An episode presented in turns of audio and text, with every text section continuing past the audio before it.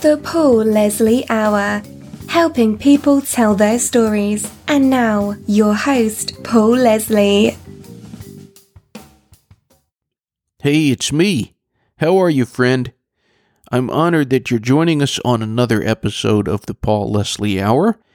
If you can help me in my mission to get all of these interviews, 16 years worth, out there into the world on this podcast and on YouTube, please do so. Just go to patreon.com slash the Paul Leslie Hour. Your help is most appreciated. This is the second part in our series on the band Little Feat. This interview was originally broadcast on the radio. I believe this was back in 2008 that it was broadcast. The interview might have been recorded in 2007. We recorded the interview backstage at the Variety Playhouse in Atlanta, Georgia. This is an interview with Richie Hayward of the band Little Feat. At that time, Little Feat had just released an album called Join the Band. I assembled all of these interviews together and I put them in a series that was seven parts total, one from each member of the band. Sadly, Richie Hayward has passed away. He passed away in 2010 at 64 years of age. He was born in 1946. He was an incredible drummer. I had the chance to see him a number of times in concert. His energy was very infectious. Jeff Pike, who saw many Little Feat shows with me, used to always comment on how animated Richie Hayward was when he was on stage. Richie Hayward had been drumming his entire life. He's worked with artists ranging from Bob Dylan, Peter Frampton, Arlo Guthrie, Taj Mahal, Warren Zevon, Robert Plant. He was with Little Feat from the very beginning. I'm honored that you'll listen to this interview with Richie Hayward, and I hope you enjoy. It's our pleasure to welcome Mr. Richie Hayward. He's been with Little Feat since the beginning, 1969 and before. Last time that Little Feat came here to Atlanta, we met with many of the fans out front right now, for all you listening, we're at the Variety Playhouse here in Little Five Points, Atlanta, Georgia. And many of the fans said, You need to get an interview with Richie Hayward. They insisted, so we're giving what the people wanted. So, welcome to the program. Thank you. Thank you very much. So, tell us, going back to the beginning, what made you fall in love with music? Well, the first thing I saw on television when I was like six years old was uh, the Count Basie Orchestra, and that did it.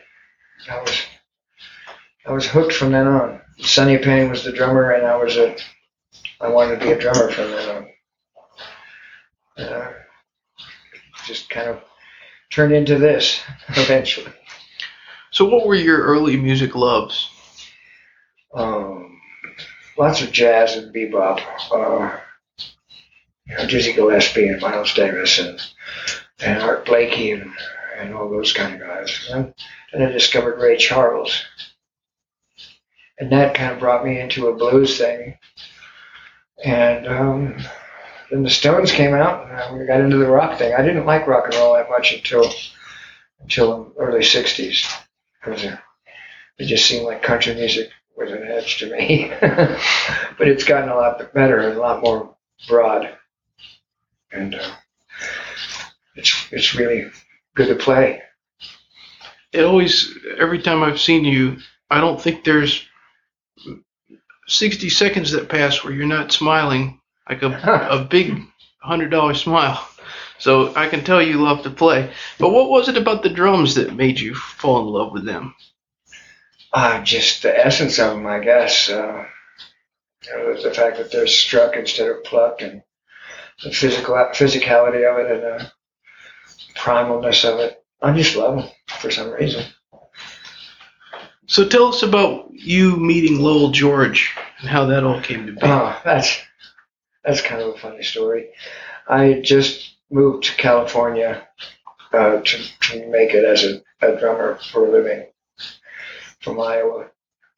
And uh, I was working with this little cover band, and uh, I was looking in the LA Free Pay, Free Press, which was the uh, the free hippie kind of paper in LA at the time. And then there was an ad in the back saying drummer wanted, must be freaky. I thought, well, that's me. so I went down and auditioned, and, and it was Lowell. And all the mothers of invention were, were sitting on the floor lined up around the room where we were auditioning. There was a little pressure. Yeah. And, uh, and I got the gig, and that was 1966. And Lowell and I were pretty much associated musically until his death in, in 79 from, from that day. What was your impress- impression of Mr. George? I mean, a very first impression? Mhm. Um, very strong willed and determined and gifted. And funny. And um, I thought he had huge potential, and, I, and we thought similarly, similarly in uh, kind of music we liked and wanted to play. Was he still playing with the Mothers when you met him at the time? No, he hadn't started with them Or hadn't yet? I was, I was curious about that. I got my timelines crossed. You certainly have played with a lot of talented musicians, and I know that some of them had to have been your music heroes. hmm So tell me about some of the ones that stick out in your mind as being particularly memorable.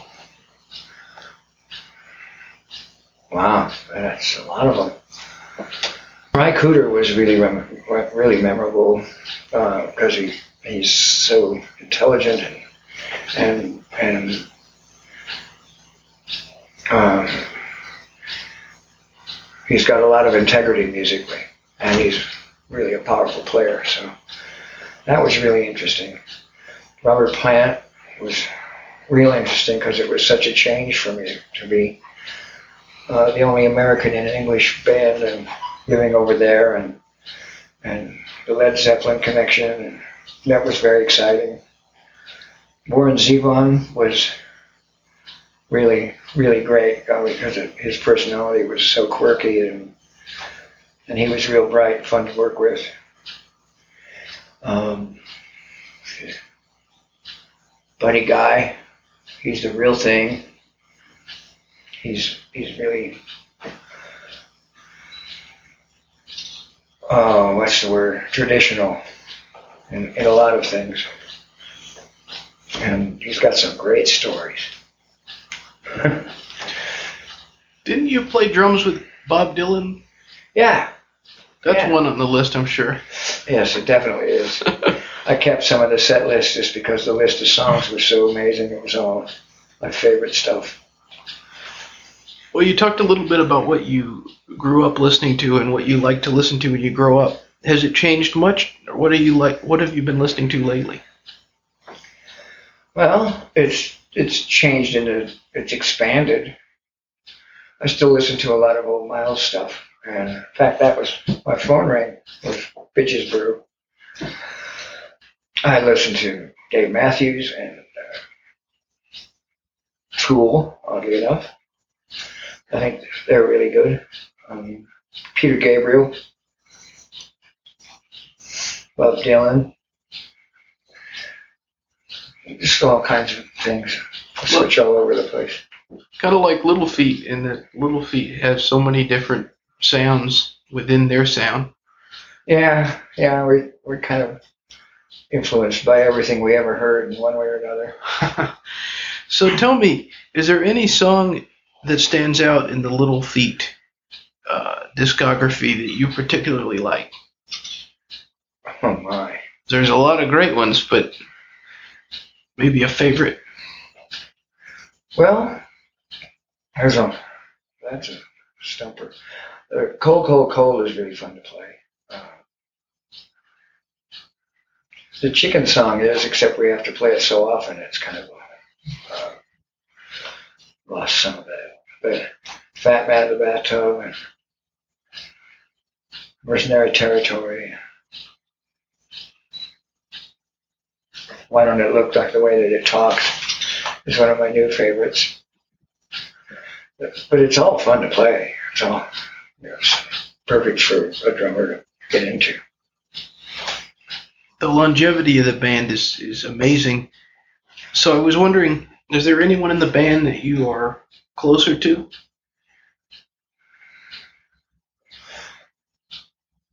No, not really. I'm pretty much just on. on it's just pretty much the same with all of them. Pretty much like everybody. Yeah, Yeah.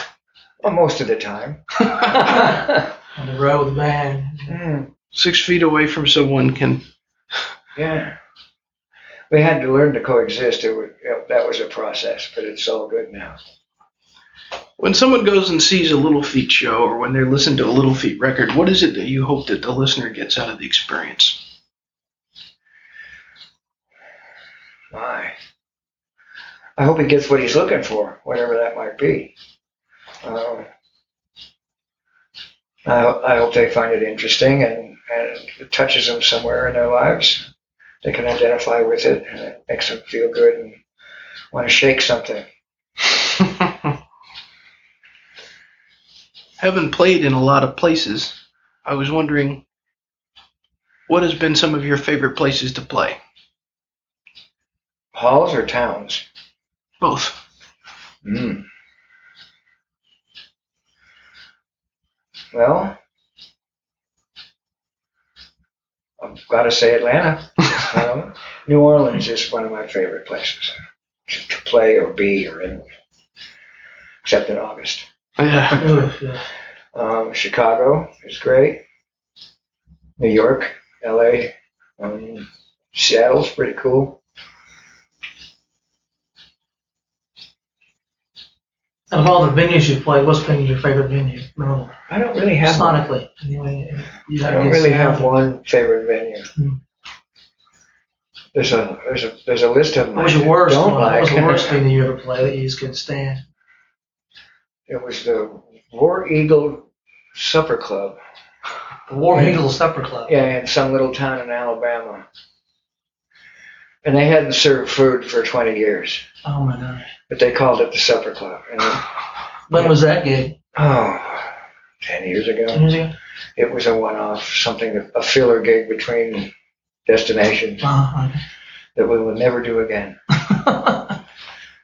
It was just filthy and tiny and dark, What is that? That is really Alabama. bad sound. And What town in Alabama was that? I can't Couldn't even remember. tell. There's so many small weird ones. You mentioned the upcoming album from Little Feat, and you said you'd only heard it once, which In I guess finished is, form, yeah. I guess that's one more time than I've heard it. But what what can we expect? Well, it's it's interesting, and it's like it's a it's a redo of a lot of our old stuff and a couple of new songs, and guest singers on most all of it. There's well, like people like Brooks and Dunn do Willin, and, and Dave Matthews does Fat Man, and Bob Seger does a song, and and Emmylou Harris does a song. It is just a lot of good, really nice guests. Sam Bush is on it. Béla Fleck, I think, played on it somewhere. And I can't even remember everybody. It's a it's a list of several. Sounds like it's going to be quite a record. It could be. I mean, I, I liked it the time I heard it. See, we did the tracks a couple years ago down in, in Key West in Jimmy's studio. And then Billy and, and Mac McAnally, who were producing it, kind of, um, whenever they could, they got the people to sing and play on it, the guests. And so that took a while. And that did, what didn't require all of us and really had to travel, so to be there was expensive and difficult. But eventually they got everyone they wanted, and then it took a long time to get clearance from record companies and management and everything of all these various artists, which is a lot of hoops to jump through. But now it's, and then we had to find somebody to release it. And that just came through a couple days ago. So we've been waiting Sheesh, almost a year for, the, for this thing to come out. And I heard it once in Jamaica a year before this. Um, it was um, 07. in February.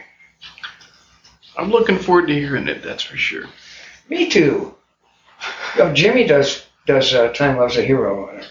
Oh, does he? And Robert Greenidge plays on on that song too. Yeah, that sounds really interesting. Mhm. I I know. Uh, I've heard I've I've heard quotes from Jimmy Buffett where he says Little Feat is his favorite band.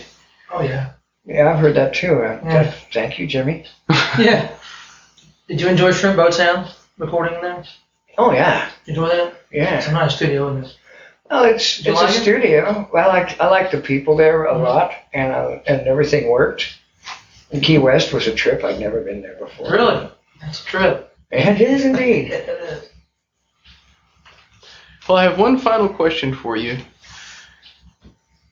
Given that this program is going to be broadcast all over the world, my last question, Mr. Richie Hayward of Little Feat since 1969, is what would you like to say to the world?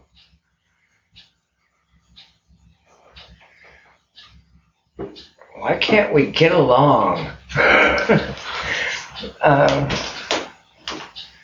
that's about it.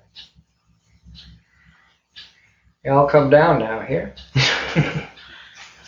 All right. Well, thank you very much for this interview. It's been a pleasure speaking with you.